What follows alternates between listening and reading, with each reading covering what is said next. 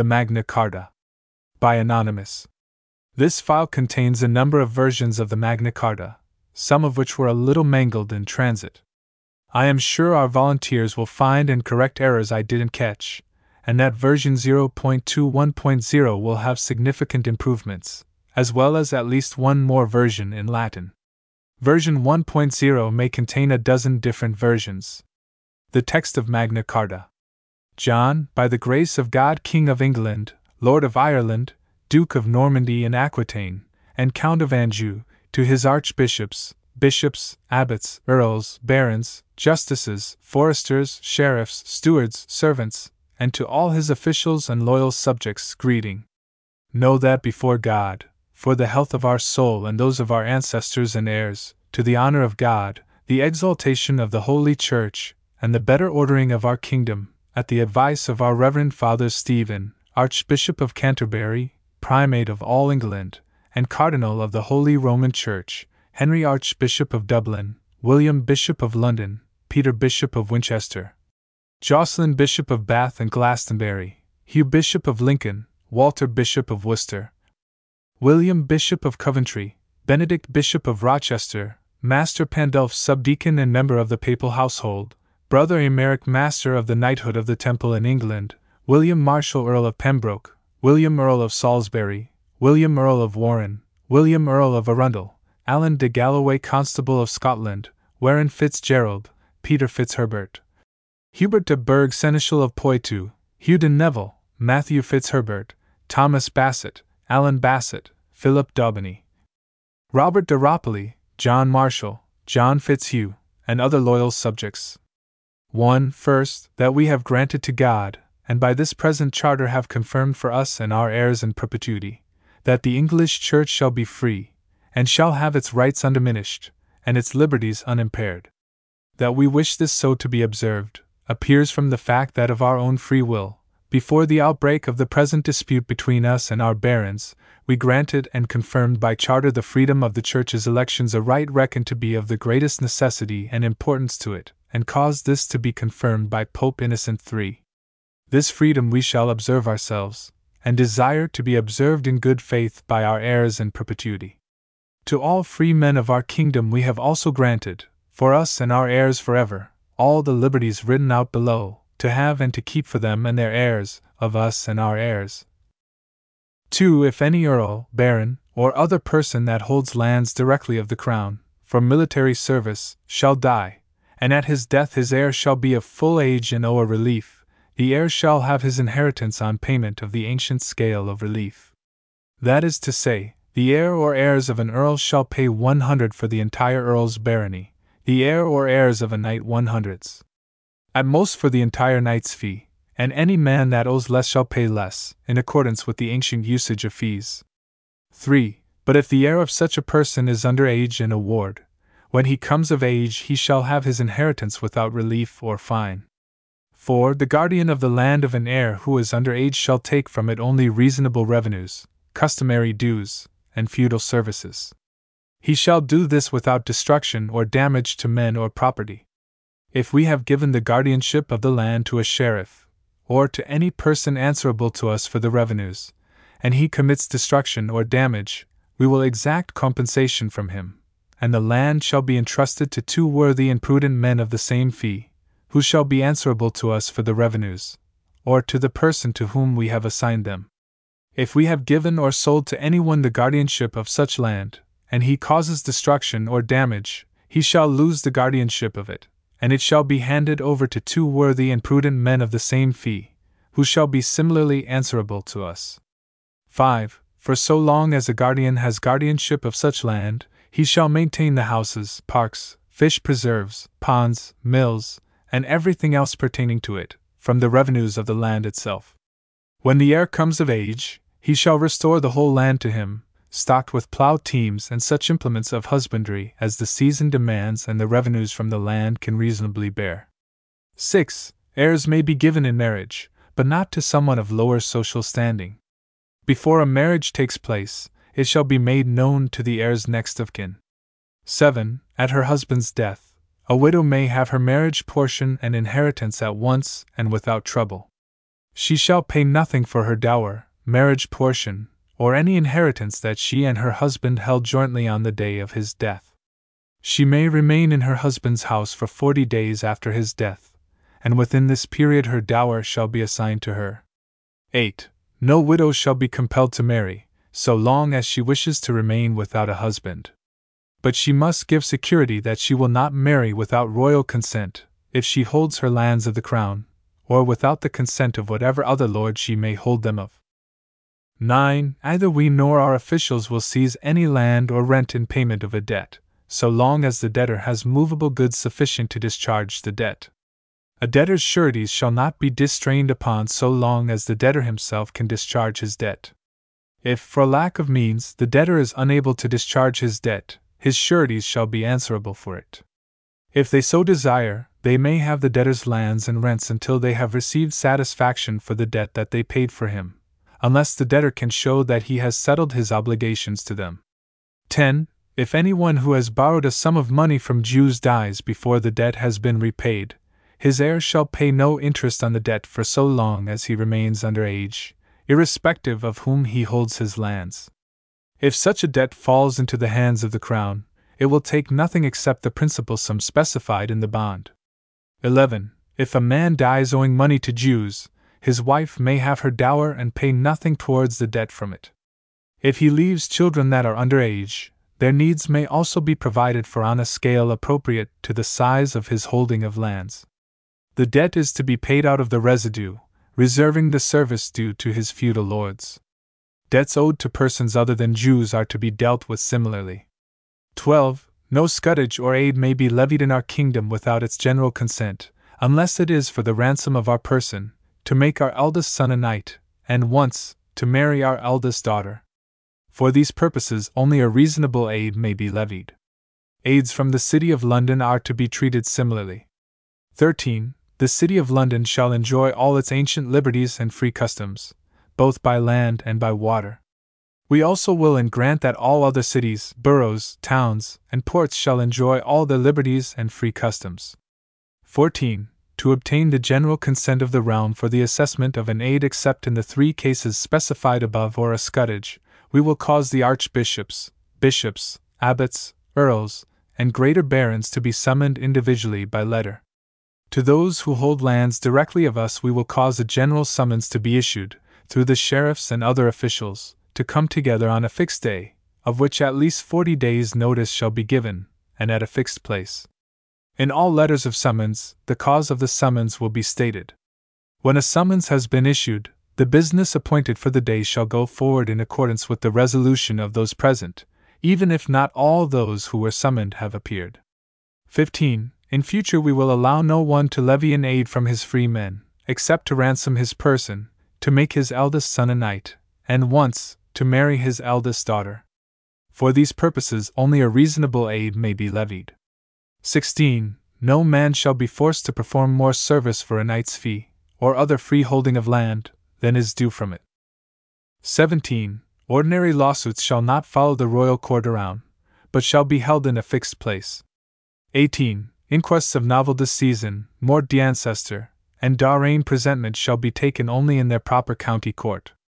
We ourselves, or in our absence abroad our Chief Justice, will send 2 justices to each county 4 times a year, and these justices, with 4 knights of the county elected by the county itself, shall hold the assizes in the county court, on the day and in the place where the court meets. 19.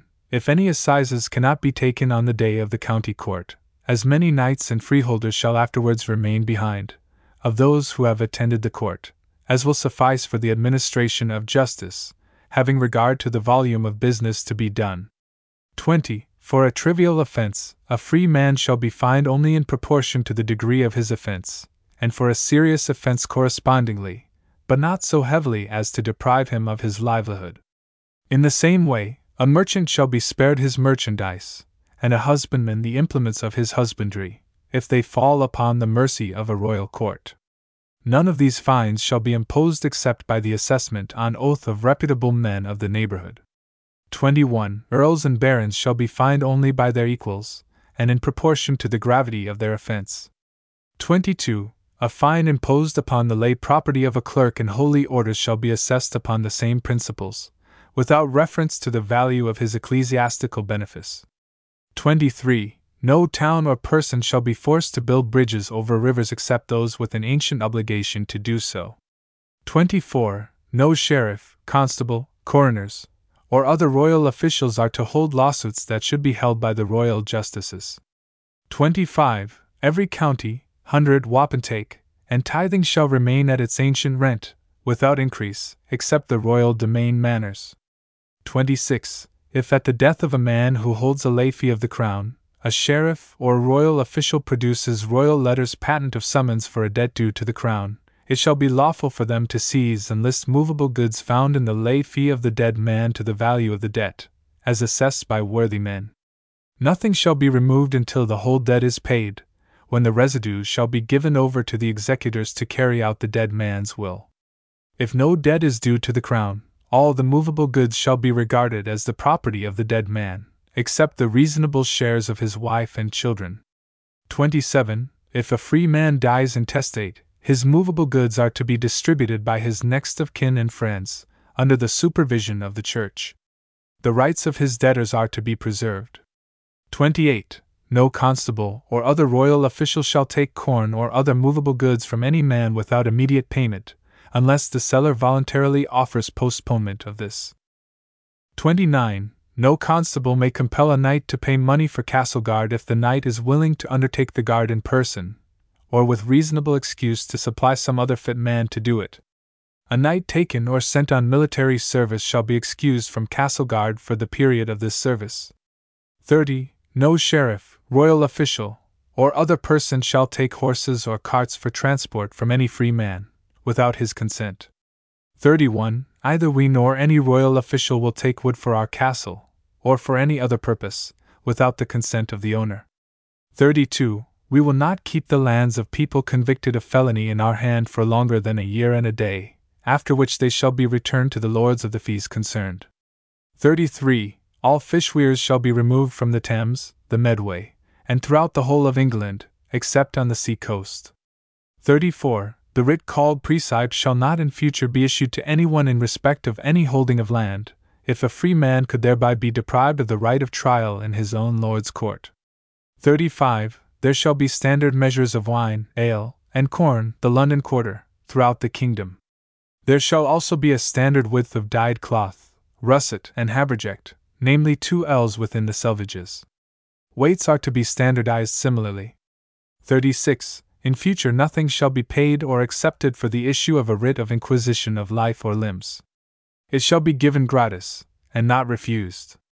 37. If a man holds land of the crown by fee farm, sockage, or burgage, and also holds land of someone else for knight's service, we will not have guardianship of his heir, nor of the land that belongs to the other person's fee, by virtue of the fee farm, sockage, or burgage, unless the fee farm owes knight's service. We will not have the guardianship of a man's heir, or of land that he holds of someone else, by reason of any small property that he may hold of the crown for a service of knives, arrows, or the like. 38. In future no official shall place a man on trial upon his own unsupported statement, without producing credible witnesses to the truth of it. 39. No free man shall be seized or imprisoned, or stripped of his rights or possessions, or outlawed or exiled, or deprived of his standing in any other way, nor will we proceed with force against him, or send others to do so, except by the lawful judgment of his equals or by the law of the land. 40. To no one will we sell, to no one deny or delay right or justice. 41. All merchants may enter or leave England unharmed and without fear, and may stay or travel within it, by land or water, for purposes of trade, free from all illegal exactions, in accordance with ancient and lawful customs. This, however, does not apply in time of war to merchants from a country that is at war with us. Any such merchants found in our country at the outbreak of war shall be detained without injury to their persons or property, until we or our Chief Justice have discovered how our own merchants are being treated in the country at war with us. If our own merchants are safe, they shall be safe too. 42. In future it shall be lawful for any man to leave and return to our kingdom unharmed and without fear, by land or water, preserving his allegiance to us, except in time of war, for some short period, for the common benefit of the realm. People that have been imprisoned or outlawed in accordance with the law of the land, people from a country that is at war with us, and merchants who shall be dealt with as stated above are excepted from this provision. 43. If a man holds lands of any escheat such as the honour of Wallingford, Nottingham, Boulogne, Lancaster, or of other escheats in our hand that are baronies, at his death his heir shall give us only the relief and service that he would have made to the baron, had the barony been in the baron's hand. We will hold the escheat in the same manner as the baron held it. 44. People who live outside the forest need not in future appear before the royal justices of the forest in answer to general summonses, unless they are actually involved in proceedings or are sureties for someone who has been seized for a forest offence. 45. We will appoint as justices, constables, sheriffs, or other officials, only men that know the law of the realm and are minded to keep it well. 46. All barons who have founded abbeys, and have charters of English kings or ancient tenure as evidence of this, may have guardianship of them when there is no abbot, as is their due. 47. All forests that have been created in our reign shall at once be disafforested. River banks that have been enclosed in our reign shall be treated similarly. 48.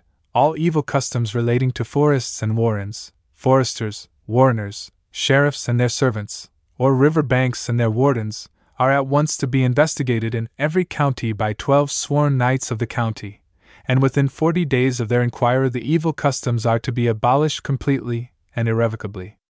But we, or our Chief Justice if we are not in England, are first to be informed.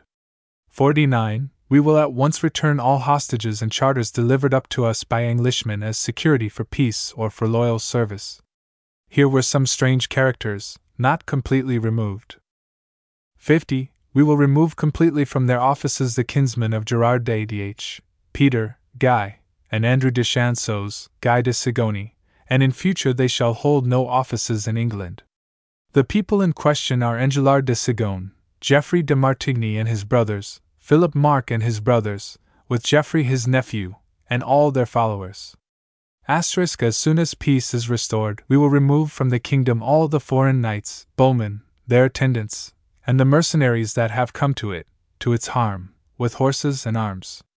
Asterisk. To any man whom we have deprived or dispossessed of lands, castles, liberties, or rights, without the lawful judgment of his equals, we will at once restore these. In cases of dispute the matter shall be resolved by the judgment of the 25 barons referred to below in the clause for securing the peace. In cases, however, where a man was deprived or dispossessed of something without the lawful judgment of his equals by our father King Henry or our brother King Richard, and it remains in our hands or is held by others under our warranty, we shall have respite for the period commonly allowed to crusaders, unless a lawsuit had been begun, or an inquiry had been made at our order, before we took the cross as a crusader. On our return from the crusade, or if we abandon it, we will at once render justice in full. Asterisk. We shall have similar respite in rendering justice in connection with forests that are to be disafforested, or to remain forests, when these were first a forest by our father Henry or our brother Richard, with the guardianship of lands in another person's fee, when we have hitherto had this by virtue of a fee held of us for knight's service by a third party, and with abbeys founded in another person's fee, in which the lord of the fee claims to own a right. On our return from the crusade, or if we abandon it, we will at once do full justice to complaints about these matters. Asterisk. No one shall be arrested or imprisoned on the appeal of a woman for the death of any person except her husband. Asterisk. All fines that have been given to us unjustly and against the law of the land, and all fines that we have exacted unjustly, shall be entirely remitted or the matter decided by a majority judgment of the 25 barons referred to below in the clause for securing the peace, together with Stephen, Archbishop of Canterbury, if he can be present, and such others as he wishes to bring with him. If the Archbishop cannot be present, proceedings shall continue without him, provided that if any of the 25 barons has been involved in a similar suit himself, his judgment shall be set aside, and someone else chosen and sworn in his place, as a substitute for the single occasion, by the rest of the 25. If we have deprived or dispossessed any Welshmen of lands, liberties, or anything else in England or in Wales, without the lawful judgment of their equals, these are at once to be returned to them. A dispute on this point shall be determined in the Marches by the judgment of equals. English law shall apply to holdings of land in England, Welsh law to those in Wales, and the law of the Marches to those in the Marches. The Welsh shall treat us and ours in the same way. In cases where a Welshman was deprived or dispossessed of anything, without the lawful judgment of his equals, by our father King Henry or our brother King Richard, and it remains in our hands or is held by others under our warranty, we shall have respite for the period commonly allowed to Crusaders, unless a lawsuit had been begun, or an inquirer had been made at our order, before we took the cross as a Crusader.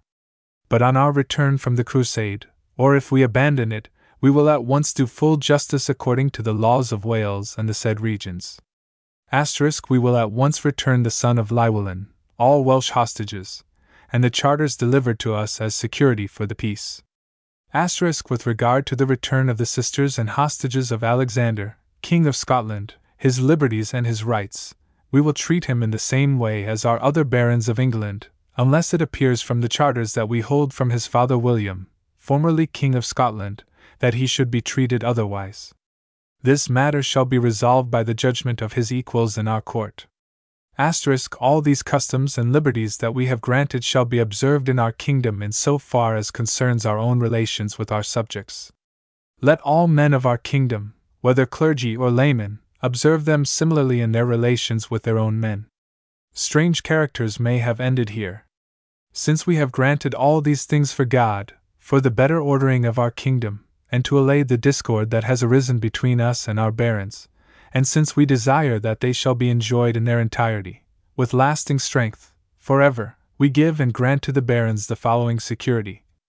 The barons shall elect 25 of their number to keep, and cause to be observed with all their might, the peace and liberties granted and confirmed to them by this charter.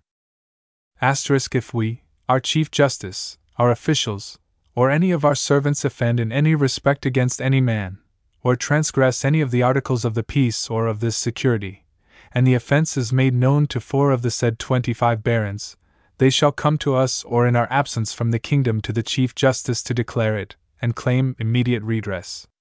If we, or in our absence abroad the Chief Justice, make no redress within 40 days, reckoning from the day on which the offence was declared to us or to him, the 4 barons shall refer the matter to the rest of the 25 barons, who may distrain upon and assail us in every way possible, with the support of the whole community of the land, by seizing our castles, lands, possessions, or anything else saving only our own person and those of the Queen and our children, until they have secured such redress as they have determined upon. Having secured the redress, they may then resume their normal obedience to us. Any man who so desires may take an oath to obey the commands of the 25 barons for the achievement of these ends, and to join with them in assailing us to the utmost of his power. We give public and free permission to take this oath to any man who so desires, and at no time will we prohibit any man from taking it. Indeed, we will compel any of our subjects who are unwilling to take it to swear it at our command. If one of the 25 barons dies or leaves the country, or is prevented in any other way from discharging his duties, the rest of them shall choose another baron in his place, at their discretion, who shall be duly sworn in as they were. In the event of disagreement among the 25 barons on any matter referred to them for decision, the verdict of the majority present shall have the same validity as a unanimous verdict of the whole 25, whether these were all present, or some of those summoned were unwilling or unable to appear. The 25 barons shall swear to obey all the above articles faithfully, and shall cause them to be obeyed by others to the best of their power. We will not seek to procure from anyone, either by our own efforts or those of a third party, anything by which any part of these concessions or liberties might be revoked or diminished. Should such a thing be procured, it shall be null and void, and we will at no time make use of it, either ourselves or through a third party. We have remitted and pardoned fully to all men any ill will, hurt, or grudges that have arisen between us and our subjects, whether clergy or laymen, since the beginning of the dispute. We have in addition remitted fully, and for our own part have also pardoned, to all clergy and laymen, any offences committed as a result of the said dispute between Easter 1215 ad and the restoration of peace. In addition, we have caused letters patent to be made for the barons, bearing witness to this security and to the concessions set out above, over the seals of Stephen Archbishop of Canterbury, Henry Archbishop of Dublin, the other bishops named above, and Master Pandulf. It is accordingly our wish and command that the English Church shall be free, and that men in our kingdom shall have and keep all these liberties, rights, and concessions, well and peaceably in their fullness and entirety for them and their heirs, of us and our heirs, in all things and all places forever. Both we and the barons have sworn that all this shall be observed in good faith, and without deceit. Witness the above-mentioned people and many others. Given by our hand in the meadow that is called Runnymede, between Windsor and Staines, on the 15th day of June in the 17th year of our reign. There were many missing spaces in this one, not sure I got them all. Magna Carta 1215. John, by the grace of God, King of England, Lord of Ireland, Duke of Normandy and Aquitaine, and Count of Anjou, to the archbishops, bishops, abbots, earls, barons, justiciars, foresters, sheriffs, stewards, servants, and to all his bailiffs and liege subjects, greeting.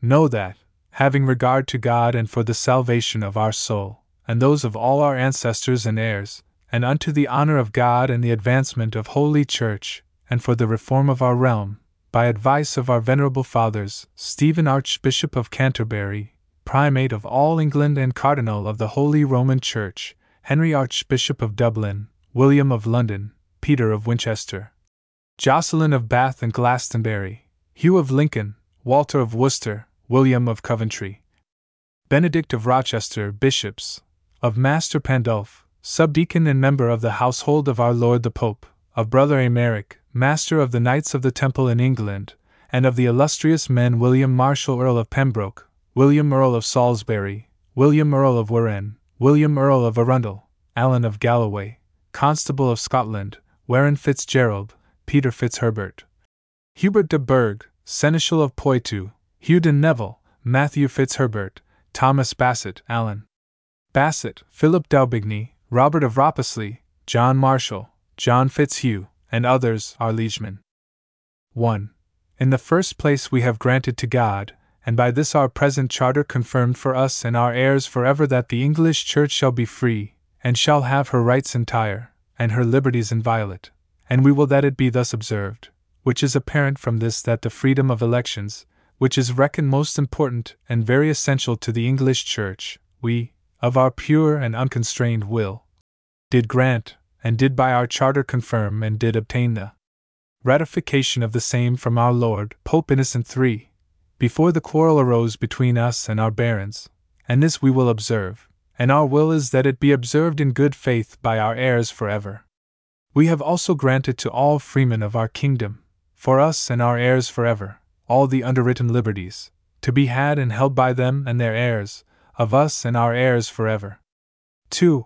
If any of our earls or barons, or others holding of us in chief by military service shall have died, and at the time of his death his heir shall be of full age and owe relief, he shall have his inheritance on payment of the ancient relief, namely the heir or heirs of an earl, £100 for a whole earl's barony, the heir or heirs of a baron, £100 for a whole barony, the heir or heirs of a knight, 100 shillings at most for a whole knight's fee, and whoever owes less let him give less, according to the ancient custom officers.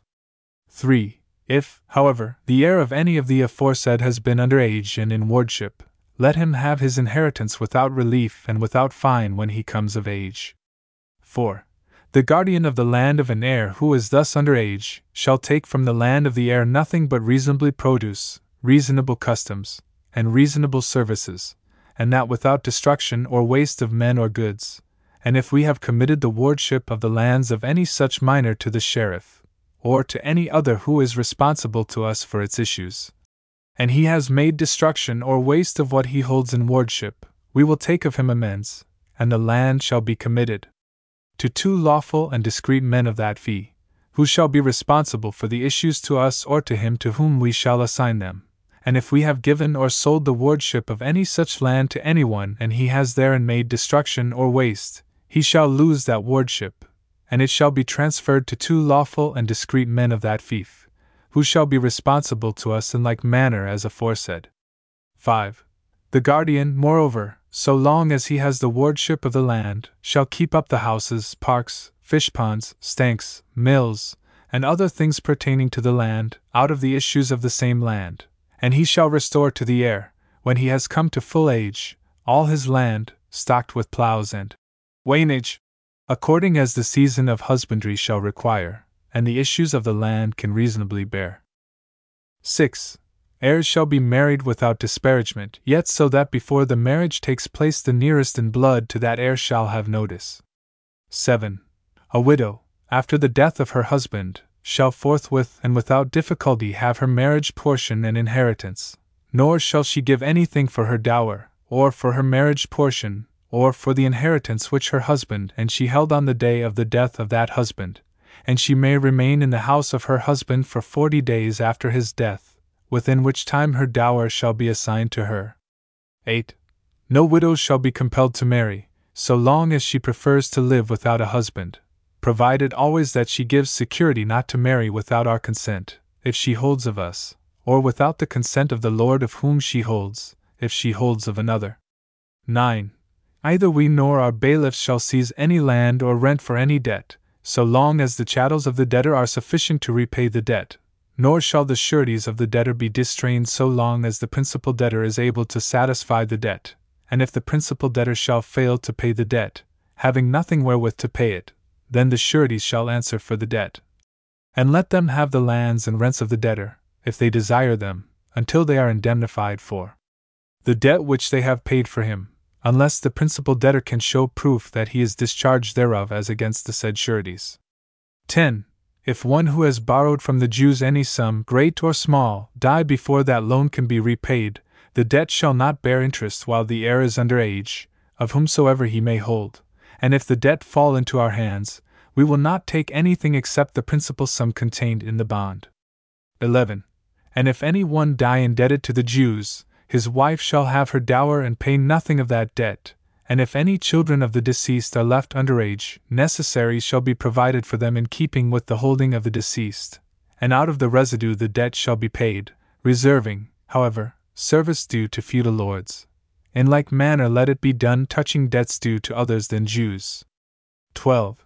No scutage nor aid shall be imposed on our kingdom, unless by common counsel of our kingdom, except for ransoming our person, for making our eldest son a knight, and for once marrying our eldest daughter, and for these there shall not be levied more than a reasonable aid.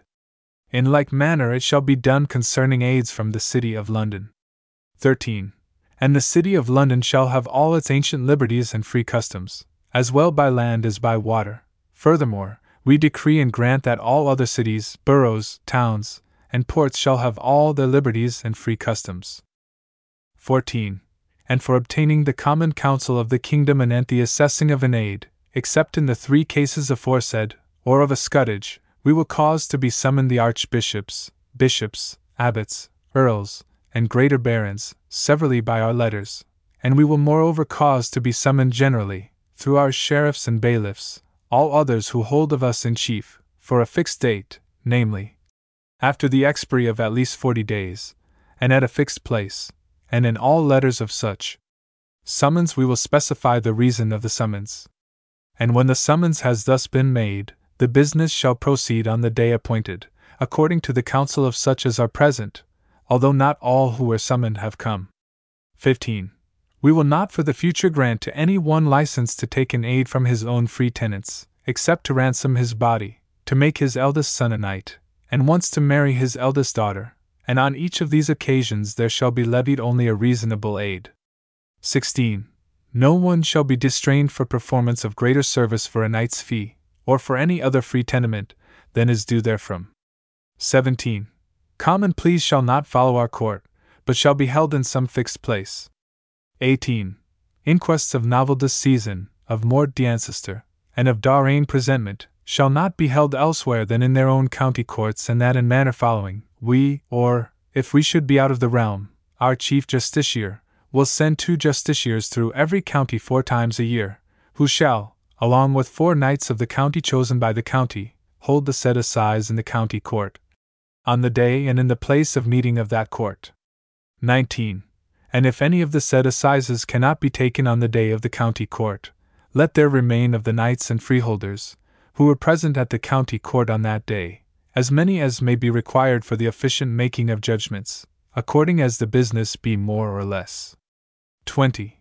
A freeman shall not be amerced for a slight offence, except in accordance with the degree of the offence, and for a grave offence he shall be amerced in accordance with the gravity of the offence, yet saving always his contentment, and a merchant in the same way, saving his merchandise, and a villain shall be amerced in the same way, saving his wainage, if they have fallen into our mercy, and none of the aforesaid amercements shall be imped except by the oath of honest men of the neighborhood. 21. Earls and barons shall not be amerced except through their peers, and only in accordance with the degree of the offence. 22. A clerk shall not be amerced in respect of his lay holding except after the manner of the others aforesaid. Further, he shall not be amerced in accordance with the extent of his ecclesiastical benefice. 23.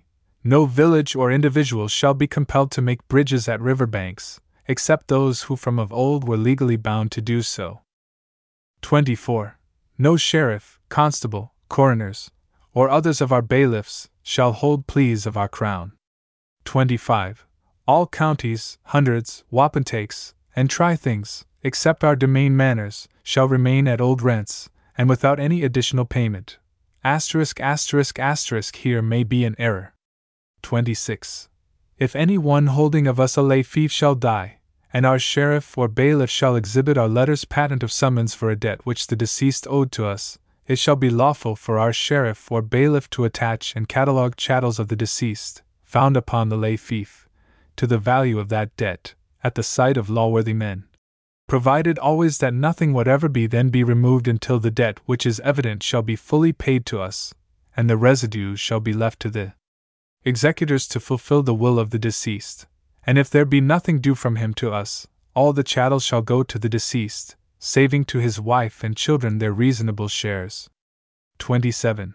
If any freeman shall die intestate, his chattels shall be distributed by the hands of his nearest kinsfolk and friends, under supervision of the church, saving to every one the debts which the deceased owed to him. 28. No constable or other bailiff of ours shall take corn or other provisions from any one without immediately tendering money therefor, unless he can have postponement thereof by permission of the seller. 29.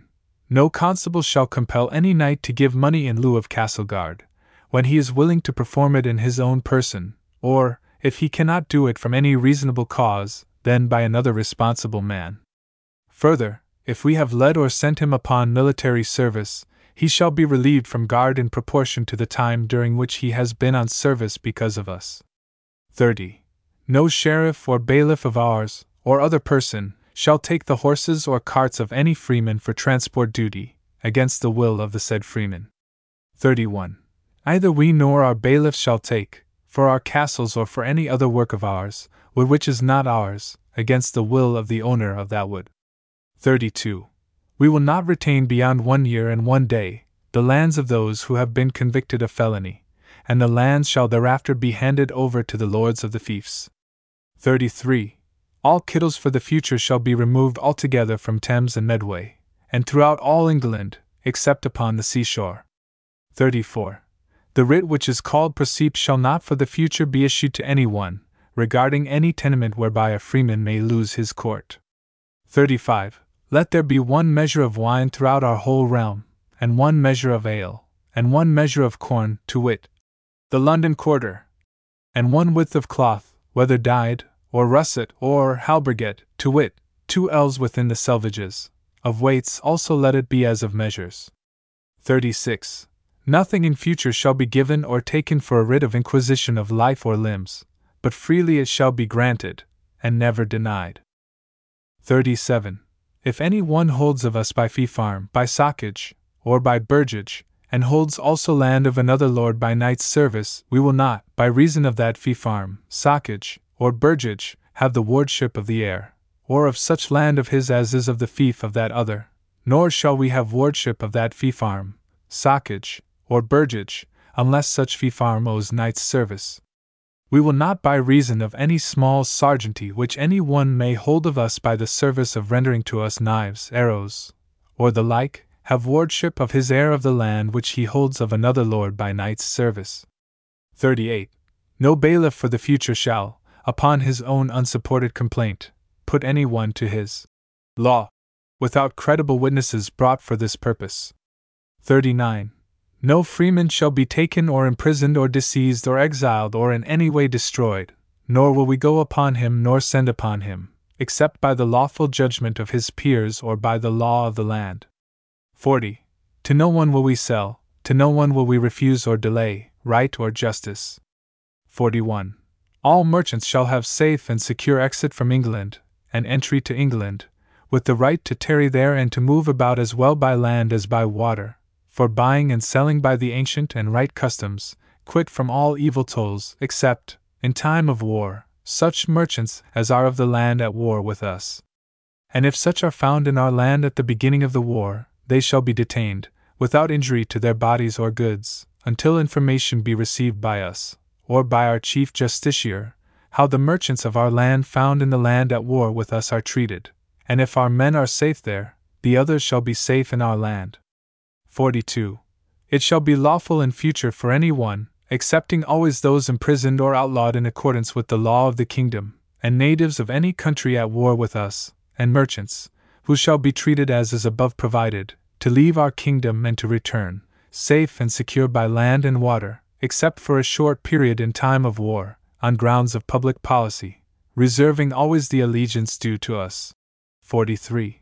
If any one holding of some escheat, such as the honour of Wallingford, Nottingham, Boulogne, Lancaster, or of other escheats which are in our hands and our baronies, shall die, his heir shall give no other relief, and perform no other service to us than he would have done to the baron, if that barony had been in the baron's hand, and we shall hold it in the same manner in which the baron held it. 44.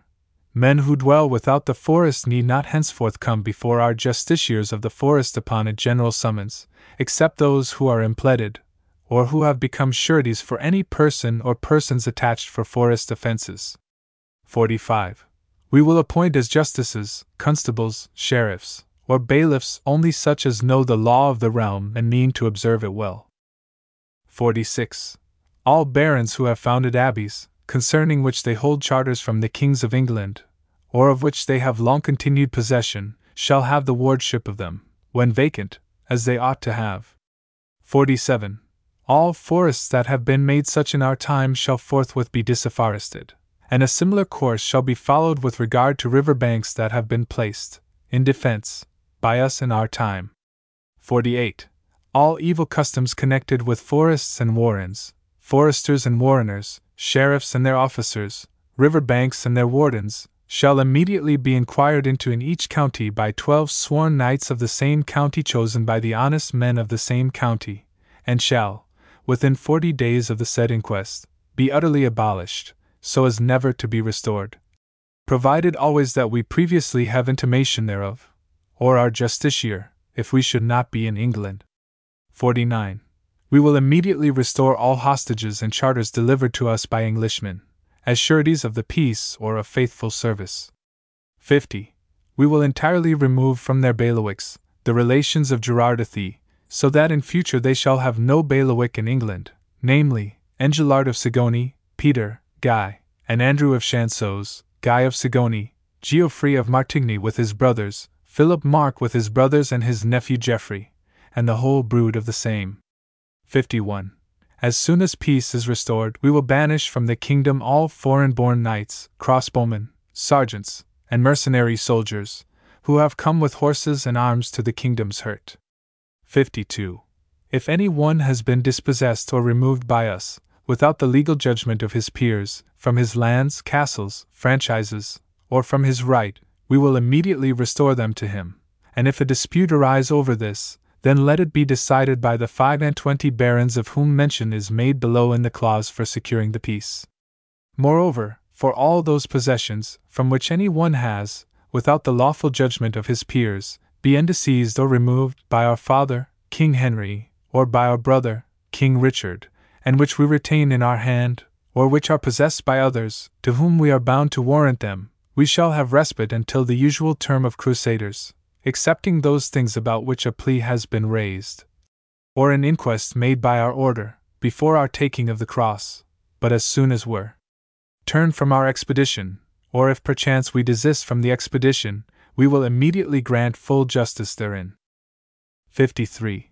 We shall have, moreover, the same respite and in the same manner in rendering justice concerning the disafforestation or retention of those forests which Henry our father and Richard our brother afforest, and concerning wardship of lands which are of the fief of another, namely, such wardships as we have hitherto had by reason of a fief which any one held of us by knight's service, and concerning abbeys founded on other fiefs than our own, in which the lord of the fief claims to have right, and when we have returned, or if we desist from our expedition, we will immediately grant full justice to all who complain of such things. 54. No one shall be arrested or imprisoned upon the appeal of a woman, for the death of any other than her husband. 55. All fines made with us unjustly and against the law of the land, and all amercements imposed unjustly and against the law of the land, shall be entirely remitted, or else it shall be done concerning them according to the decision of the 25 barons of whom mention is made below in the clause for securing the peace, or according to the judgment of the majority of the same, along with the aforesaid Stephen, Archbishop of Canterbury, if he can be present, and such others as he may wish to bring with him for this purpose, and if he cannot be present the business shall nevertheless proceed without him, provided always that if any one or more of the aforesaid 25 barons are in a similar suit, they shall be removed as far as concerns this particular judgment, others being substituted in their places after having been selected by the rest of the same 25 for this purpose only, and after having been sworn. 56. If we have deceased or removed Welshmen from lands or liberties, or other things, without the legal judgment of their peers in England or in Wales, they shall be immediately restored to them, and if a dispute arise over this, then let it be decided in the marches by the judgment of their peers, for tenements in England according to the law of England, for tenements in Wales according to the law of Wales, and for tenements in the marches according to the law of the marches. Welshmen shall do the same to us and ours. 57. Further, for all those possessions from which any Welshman has, without the lawful judgment of his peers, been deceased or removed by King Henry our father or King Richard our brother, and which we retain in our hand, or which are possessed by others, to whom we are bound to warrant them, we shall have respite until the usual term of crusaders, excepting those things about which a plea has been raised or an inquest made by our order before we took the cross, but as soon as we return, or if perchance we desist from our expedition, we will immediately grant full justice in accordance with the laws of the Welsh, and in relation to the foresaid regions. 58. We will immediately give up the son of Llywelyn and all the hostages of Wales, and the charters delivered to us as security for the peace. 59. We will do toward Alexander, King of Scots, concerning the return of his sisters and his hostages, and concerning his franchises, and his right, in the same manner as we shall do toward our other barons of England, unless it ought to be otherwise according to the charters which we hold from William his father, formerly King of Scots, and this shall be according to the judgment of his peers in our court. 60. Moreover, all these aforesaid customs and liberties, the observance of which we have granted in our kingdom as far as pertains to us toward our men, shall be observed by all of our kingdom, as well clergy as laymen, as far as pertains to them toward their men. 61. Since, moreover, for God and the amendment of our kingdom and for the better allaying of the quarrel that has arisen between us and our barons, we have granted all these concessions, desirous that they should enjoy them in complete and firm endurance forever, we give and grant to them the underwritten security, namely, that the barons choose 25 barons of the kingdom, whomsoever they will, who shall be bound with all their might, to observe and hold, and cause to be observed, the peace and liberties we have granted and confirmed to them by this our present charter, so that if we, or our justiciar, or our bailiffs or any one of our officers, shall in anything be at fault toward any one, or shall have broken any one of the articles of the peace or of this security, and the offence be notified to four barons of the foresaid 25 and 20, the said four barons shall repair to us, or our justiciar, if we are out of the realm, and laying the transgression before us, petition to have that transgression redressed without delay. And if we shall not have corrected the transgression, or, in the event of our being out of the realm, if our justiciar shall not have corrected it, within 40 days reckoning from the time it has been intimated to us, or to our justiciar, if we should be out of the realm, the four barons aforesaid shall refer that matter to the rest of the 25 and 20 barons, and those 25 and 20 barons shall, together with the community of the whole land, distrain and distress us in all possible ways, namely, by seizing our castles, lands, possessions, and in any other way they can, until redress has been obtained as they deem fit, saving harmless our own person, and the persons of our queen and children, and when redress has been obtained, they shall resume their old relations toward us. And let whoever in the country desires it, swear to obey the orders of the said 25 and 20 barons for the execution of all the aforesaid matters, and along with them, to molest us to the utmost of his power. And we publicly and freely grant leave to every one who wishes to swear, and we shall never forbid any one to swear. All those, moreover, in the land who of themselves and of their own accord are unwilling to swear to the 25 to help them in constraining and molesting us, we shall by our command compel the same to swear to the effect aforesaid. And if any one of the 25 and 20 barons shall have died or departed from the land, or be incapacitated in any other manner which would prevent the foresaid provisions being carried out, those of the said 25 barons who are left shall choose another in his place according to their own judgment, and he shall be sworn in the same way as the others. Further, in all matters, the execution of which is entrusted to these 25 barons, if perchance these 25 are present, that which the majority of those present ordain or command shall be held as fixed and established, exactly as if the whole 25 had concurred in this, and the said 25 shall swear that they will faithfully observe all that is aforesaid, and cause it to be observed with all their might. And we shall procure nothing from any one, directly or indirectly, whereby any part of these concessions and liberties might be revoked or diminished. And if any such thing has been procured, let it be void and null, and we shall never use it personally or by another. 62. And all the ill will, hatreds, and bitterness that have arisen between us and our men, clergy and lay, from the date of the quarrel, we have completely remitted and pardoned every one. Moreover, all trespasses occasioned by the said quarrel, from Easter in the 16th year of our reign till the restoration of peace, we have fully remitted to all, both clergy and laymen, and completely forgiven, as far as pertains to us. And on this head, we have caused to be made for them letters testimonial patent of the Lord Stephen, Archbishop of Canterbury, of the Lord Henry, Archbishop of Dublin, of the bishops aforesaid, and of Master Pandulf as touching this security and the concessions aforesaid. 63. Wherefore it is our will, and we firmly enjoin, that the English Church be free, and that the men in our kingdom have and hold all the aforesaid liberties, rights, and concessions, well and peaceably, freely and quietly, fully and wholly, for themselves and their heirs, of us and our heirs, in all respects and in all places forever, as is aforesaid.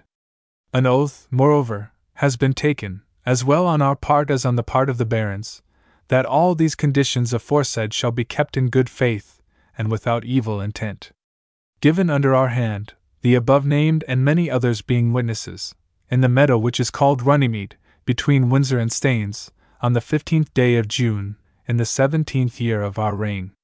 The text of the Magna Carta. The Magna Carta, the Great Charter. Preamble. John, by the grace of God, King of England, Lord of Ireland, Duke of Normandy and Aquitaine, and Count of Anjou, to the Archbishop, Bishops, abbots, earls, barons, justiciaries, foresters, sheriffs, stewards, servants, and to all his bailiffs and liege subjects, greetings.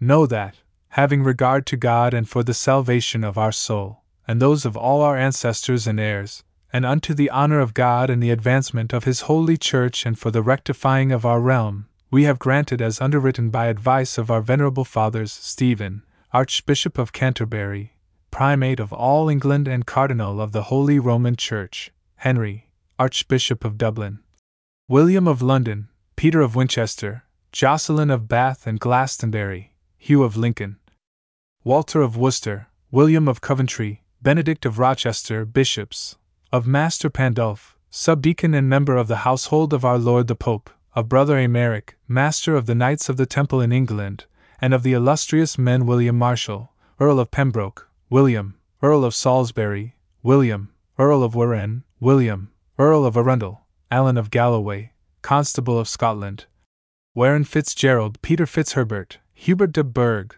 Seneschal of Poitou, Hugh de Neville, Matthew Fitzherbert, Thomas Bassett, Alan Bassett, Philip Daubigny, Robert of Ropoli, John Marshall, John Fitzhugh, and others, our liegemen. 1. In the first place we have granted to God, and by this our present charter confirmed for us and our heirs forever, that the English Church shall be free, and shall have her rights entire, and her liberties inviolate, and we will that it be thus observed, which is apparent from this, that the freedom of elections, which is reckoned most important and very essential to the English Church, we, of our pure and unconstrained will, did grant, and did by our charter confirm, and did obtain the ratification of the same from our Lord Pope Innocent III, before the quarrel arose between us and our barons, and this we will observe, and our will is that it be observed in good faith by our heirs forever. We have also granted to all freemen of our kingdom, for us and our heirs forever, all the underwritten liberties, to be had and held by them and their heirs, of us and our heirs forever. 2. If any of our earls or barons, or others holding of us in chief by military service, shall have died, and at the time of his death his heir shall be full of age and old relief, he shall have his inheritance by the old relief, to wit, the heir or heirs of an earl, for the whole baroncy of an earl by L100, the heir or heirs of a baron, L100 for a whole barony, the heir or heirs of a knight, 100s. At most, and whoever owes less let him give less, according to the ancient custom of fees. 3. If, however, the heir of any one of the aforesaid has been under age and in wardship, let him have his inheritance without relief and without fine when he comes of age. 4. The guardian of the land of an heir who is thus under age shall take from the land of the heir nothing but reasonable produce, reasonable customs, and reasonable services, and that without destruction or waste of men or goods.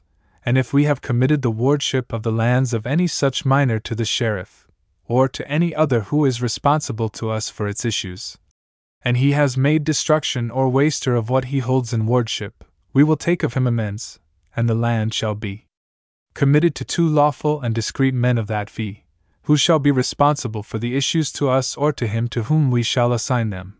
And if we have given or sold the wardship of any such land to anyone, and he has therein made destruction or waste, he shall lose that wardship, and it shall be transferred to two lawful and discreet men of that fief, who shall be responsible to us in like manner as aforesaid. 5.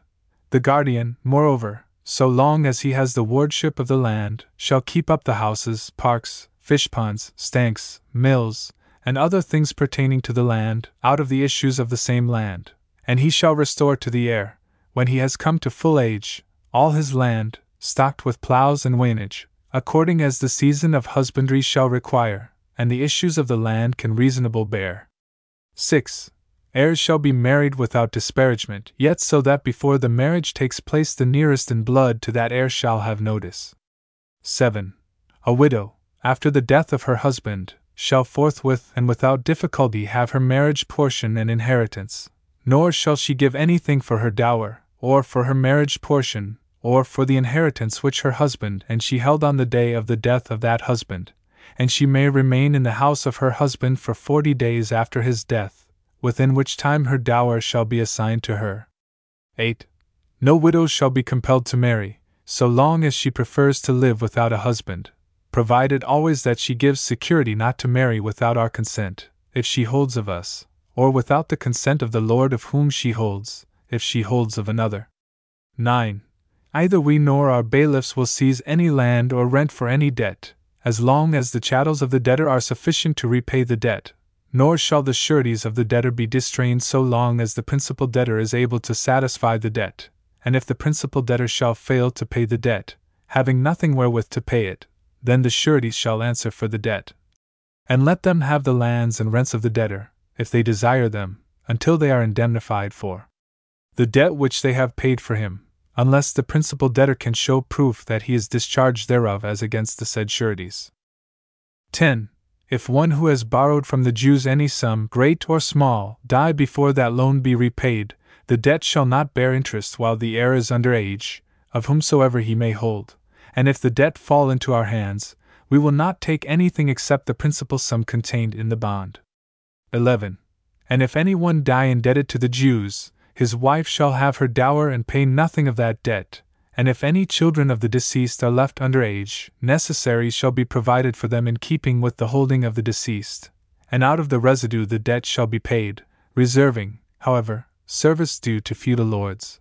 In like manner let it be done touching debts due to others than Jews. 12. No scutage not aid shall be imposed on our kingdom, unless by common counsel of our kingdom, except for ransoming our person, for making our eldest son a knight, and for once marrying our eldest daughter, and for these there shall not be levied more than a reasonable aid. In like manner it shall be done concerning aids from the city of London. 13. And the city of London shall have all its ancient liberties and free customs, as well by land as by water. Furthermore, we decree and grant that all other cities, boroughs, towns, and ports shall have all their liberties and free customs. 14. And for obtaining the common counsel of the kingdom anent the assessing of an aid, except in the three cases aforesaid, or of a scutage, we will cause to be summoned the archbishops, bishops, abbots, earls, and greater barons, severally by our letters, and we will move over cause to be summoned generally, through our sheriffs and bailiffs, and others who hold of us in chief, for a fixed date, namely, after the expiry of at least 40 days, and at a fixed place, and in all letters of such summons we will specify the reason of the summons. And when the summons has thus been made, the business shall proceed on the day appointed, according to the counsel of such as are present, although not all who were summoned have come. 15. We will not for the future grant to any one license to take an aid from his own free tenants, except to ransom his person, to make his eldest son a knight, and once to marry his eldest daughter, and on each of these occasions there shall be levied only a reasonable aid. 16. No one shall be distrained for performance of greater service for a knight's fee, or for any other free tenement, than is due therefrom. 17. Common pleas shall not follow our court, but shall be held in some fixed place. 18. Inquests of novel this season, of mort d'ancestor, and of darrain presentment shall not be held elsewhere than in their own county courts, and that in manner following, we, or, if we should be out of the realm, our chief justiciar, will send 2 justiciaries through every county 4 times a year, who shall alone with 4 knights of the county chosen by the county, hold the said assizes in the county court, on the day and in the place of meeting of that court. 19. And if any of the said assizes cannot be taken on the day of the county court, let there remain of the knights and freeholders, who were present at the county court on that day, as many as may be required for the efficient making of judgments, according as the business be more or less. 20. A freeman shall not be amerced for a slight offence, except in accordance with the degree of the offence, and for a grave offence he shall be amerced in accordance with the gravity of the offence, yet saving always his contentment, and a merchant in the same way, saving his merchandise, and a villain shall be amerced in the same way, saving his wainage, if they have fallen into our mercy. And none of the aforesaid amercements shall be imposed except by the oath of honest men of the neighborhood. 21. Earls and barons shall not be amerced except through their peers, and only in accordance with the degree of the offense. 22.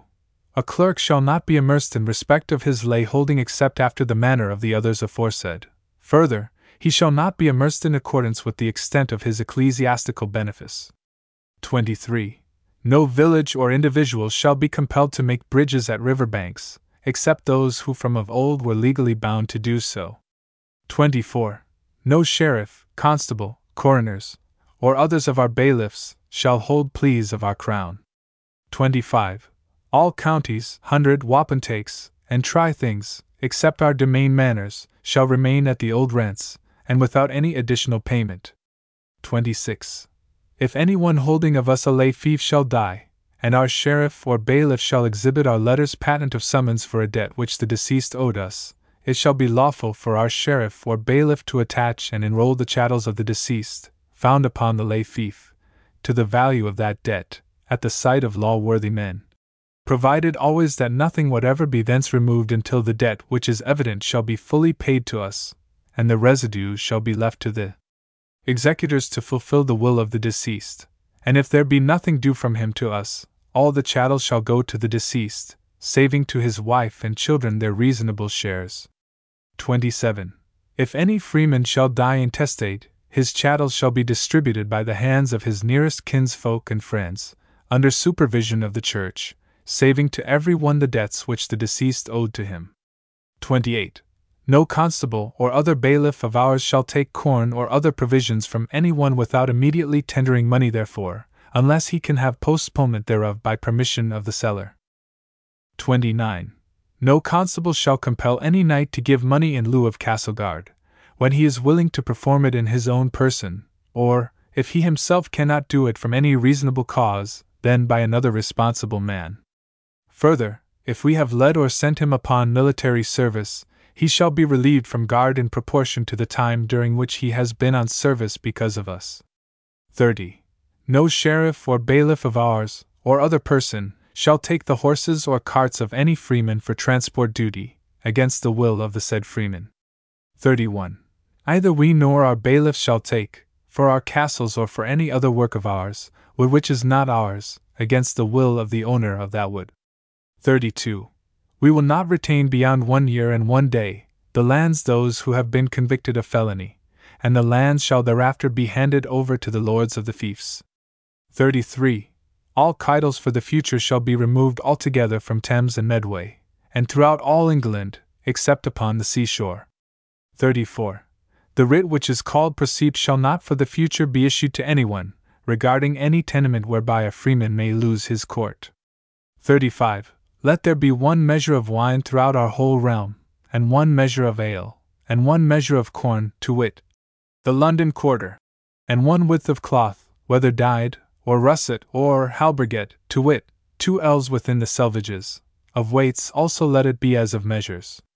36. Nothing in future shall be given or taken for a writ of inquisition of life or limbs, but freely it shall be granted, and never denied. 37. If anyone holds of us by fee farm, either by sockage or by barrage, or of any other land by night's service, we will not, by reason of that fee farm, sockage, or burgage, have the wardship of the heir, or of such land of his as if of the fief of that other, nor shall we have wardship of that fee farm, sockage, or burgage, unless such fee farm owes night's service. We will not by reason of any small sargency which any one may hold of us by the service of rendering to us knives, arrows, or the like, have wardship of his heir or of the land which he holds of another lord by knight's service. 38. No bailiff for the future shall, upon his own unsupported complaint, put anyone to his law, without credible witnesses brought for this purposes. 39. No freeman shall be taken or imprisoned or diseased or exiled or in any way destroyed, nor will we go upon him nor send upon him, except by the lawful judgment of his peers or by the law of the land. 40. To no one will we sell, to no one will we refuse or delay, right or justice. 41. All merchants shall have safe and secure exit from England, and entry to England, with the right to tarry there and to move about as well by land as by water, for buying and selling by the ancient and right customs, quit from all evil tolls, except, in time of war, such merchants as are of the land at war with us. And if such are found in our land at the beginning of the war, they shall be detained, without injury to their bodies or goods, until information be received by us, or by our chief justiciar, how the merchants of our land found in the land at war with us are treated, and if our men are safe there, the others shall be safe in our land. 42. It shall be lawful in future for anyone, excepting always those imprisoned or outlawed in accordance with the law of the kingdom, and natives of any country at war with us, and merchants, who shall be treated as if above provided, to leave our kingdom and to return, safe and secure by land and water, except for a short period in time of war, on grounds of public policy reserving always the allegiance due to us. 43. If any one holding of some escheat, such as the honour of Wallingford, Nottingham, Boulogne, Lancaster, or of other escheats which are in our hands and our baronies, shall die, his heir shall give no other relief, and perform no other service to us than he would have done to the baron if that barony had been in the baron's hand, and we shall hold it in the same manner in which the baron held it. 44. Men who dwell without the forest need not henceforth come before our justiciaries of the forest upon a general summons, unless they are in plea, or sureties of one or more, who are attached for the forest. 45. We will appoint as justices, constables, sheriffs, or bailiffs only such as know the law of the realm and mean to observe it well. 46. All barons who have founded abbeys, concerning which they hold charters from the kings of England, or of which they have long continued possession, shall have the wardship of them, when vacant, as they ought to have. 47. All forests that have been made such in our time shall forthwith be disafforested, and a similar course shall be followed with regard to river banks that have been placed, in defence, by us in our time. 48. All evil customs connected with forests and warrens, foresters and warreners, sheriffs and their officers, river banks and their wardens, shall immediately be inquired into in each county by 12 sworn knights of the same county chosen by the honest men of the same county, and shall, within 40 days of the said inquest, be utterly abolished, so as never to be restored, provided always that we previously have intimation thereof, or our justiciar, if we should not be in England. 49. We will immediately restore all hostages and charters delivered to us by Englishmen, as sureties of the peace of faithful service. 50. We will entirely remove from their bailiwicks the relations of Gerard of Athée, so that in future they shall have no bailiwick in England, namely, Engelard of Cigogné, Peter, Guy, and Andrew of Chanceaux, Guy of Sigoni, Geoffrey of Martigny with his brothers, Philip Mark with his brothers and his nephew Geoffrey, and the whole brood of the same. 51. As soon as peace is restored, we will banish from the kingdom all foreign-born knights, crossbowmen, sergeants, and mercenary soldiers who have come with horses and arms to the kingdom's hurt. 52. If any one has been dispossessed or removed by us, without the legal judgment of his peers, from his lands, castles, franchises, or from his right, we will immediately restore them to him, and if a dispute arise over this, then let it be decided by the 25 barons of whom mention is made below in the clause for securing the peace. Moreover, for all those possessions, from which any one has, without the lawful judgment of his peers, been disseized or removed by our father, King Henry, or by our brother, King Richard, and which we retain in our hand, or which is possessed by others, to whom we are bound to warrant them, we shall have respite until the usual term of crusaders, excepting those things about which a plea has been raised, or an inquest made by our order, before our taking of the cross, but as soon as we return from the expedition, we will immediately grant full justice therein. 53. We shall have, moreover, the same respite and in the same manner in rendering justice concerning the disafforestation or retention of those forests which Henry our father and Richard our brother afforest, and concerning the wardship of lands which are of the fief of another, namely, such wardships as we have hitherto had by reason of a fief which any one held of us by knight's service, and concerning abbeys founded on other fiefs than our own, in which the lord of the fee claims to have right. And when we have returned, or if we desist from our expedition, we will immediately grant full justice to all who complain of such things. 54. No one shall be arrested or imprisoned upon the appeal of a woman, for the death of any other than her husband. 55. All fines made with us unjustly and against the law of the land, and all amercements, imposed unjustly and against the law of the land, shall be entirely remitted, or else it shall be done concerning them according to the decision of the 25 barons whom mention is made below in the clause for securing the peace, or according to the judgment of the majority of the same, along with the aforesaid Stephen, Archbishop of Canterbury, if he can be present, and such others as he may wish to bring with him for this purpose, and if he cannot be present the business shall nevertheless proceed without him, provided always that if any one or more of the aforesaid 25 barons are in a similar suit, they shall be removed as far as concerns this particular judgment, others being substituted in their places after having been selected by the rest of the same 5 and 20 for this purpose only, and after having been sworn. 56. If we have disseized or removed Welshmen from lands or liberties, or other things, without the legal judgment of their peers in England or in Wales, they shall be immediately restored to them, and if a dispute arise over this, then let it be decided in the marches by the judgment of their peers, for the tenements in England according to the law of England, for tenements in Wales according to the law of Wales, and for tenements in the marches according to the law of the marches. Welshmen shall do the same to us and ours. 57.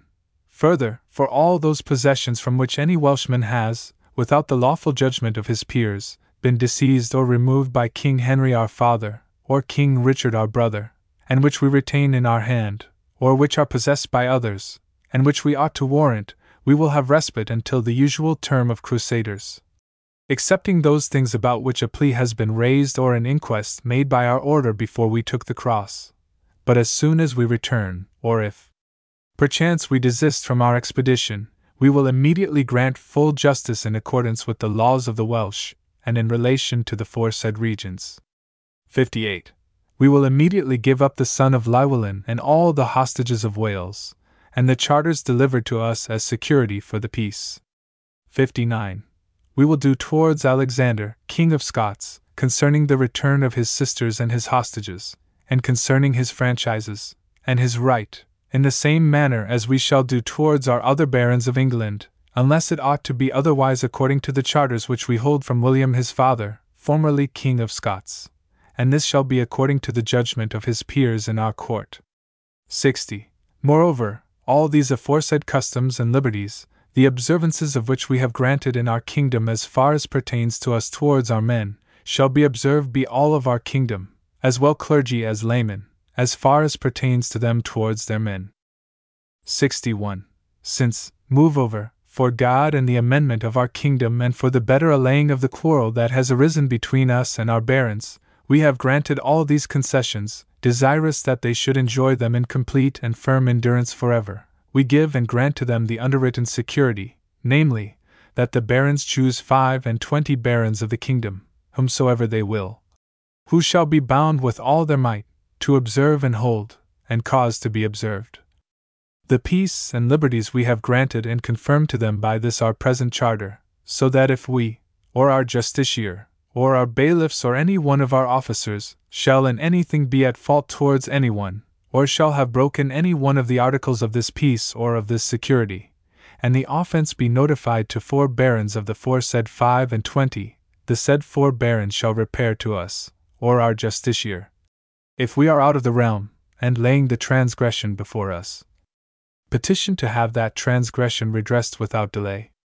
And if we shall not have corrected the transgression, or, in the event of our being out of the realm, if our justiciar shall not have corrected it, within 40 days reckoning from the time it has been intimated to us, or to our justiciar, if we should be out of the realm, the 4 barons aforesaid shall refer that matter to the rest of the 5 and 20 barons, and those 5 and 20 barons shall, together with the community of the whole realm, distrain and distress us in all possible ways, namely, by seizing our castles, lands, possessions, and in any other way they can, until redress has been obtained as they deem fit, saving harmless our own person, and the persons of our queen and children, and when redress has been obtained, they shall resume their old relations towards us. And let whoever in the country desires it, swear to obey the orders of the said 5 and 20 barons for the execution of all the aforesaid matters, and along with them, to molest us to the utmost of his power. And we publicly and freely grant leave to everyone who wishes to swear, and we shall never forbid anyone to swear. All those, moreover, in the land who of themselves and of their own accord are unwilling to swear to the 25 to help them in constraining and molesting us, we shall by our command compel the same to swear to the effect foresaid. And if any one of the 5 and 20 barons shall have died or departed from the land, or be incapacitated in any other manner which would prevent the foresaid provisions being carried out, those of the said 25 barons who are left shall choose another in his place according to their own judgment, and he shall be sworn in the same way as the others. Further, in all matters, the execution of which is entrusted to these 25 barons, if perchance these 25 are present and disagree about anything, or if some of them, after being summoned, are unwilling or unable to be present, that which the majority of those present ordain or command shall be held as fixed and established, exactly as if the whole 25 had concurred in this. And the said 25 shall swear that they will faithfully observe all that is aforesaid, and cause it to be observed with all their might. And we shall procure nothing from anyone, directly or indirectly, whereby any part of these concessions and liberties might be revoked or diminished, and if any such things has been procured, let it be void and null, and we shall never use it personally or by another. 62. And all the will, hatreds, and bitterness that have arisen between us and our men, clergy and lay, from the date of the quarrel, we have completely remitted and pardoned to everyone. Moreover, all trespasses occasioned by the said quarrel, from Easter in the 16th year of our reign till the restoration of peace, we have fully remitted to all, both clergy and laymen, and completely forgiven, as far as pertains to us. And on this head, we have caused to be made for them letters testimonial patent of the Lord Stephen, Archbishop of Canterbury, of the Lord Henry, Archbishop of Dublin, of the bishops aforesaid, and of Master Pandulf as touching this security and the concessions aforesaid. 63. Wherefore we will and firmly order that the English Church be free, and that the men in our kingdom have and hold all the aforesaid liberties, rights, and concessions, well and peaceably, freely and quietly, fully and wholly, for themselves and their heirs, of us and our heirs, in all respects and in all places forever, as is aforesaid. An oath, moreover, has been taken, as well on our part as on the part of the barons, that all these conditions aforesaid shall be kept in good faith, and without evil intent. Given under our hand the above named and many others being witnesses in the meadow which is called Runnymede, between Windsor and Staines, on the 15th day of June, in the 17th year of our reign.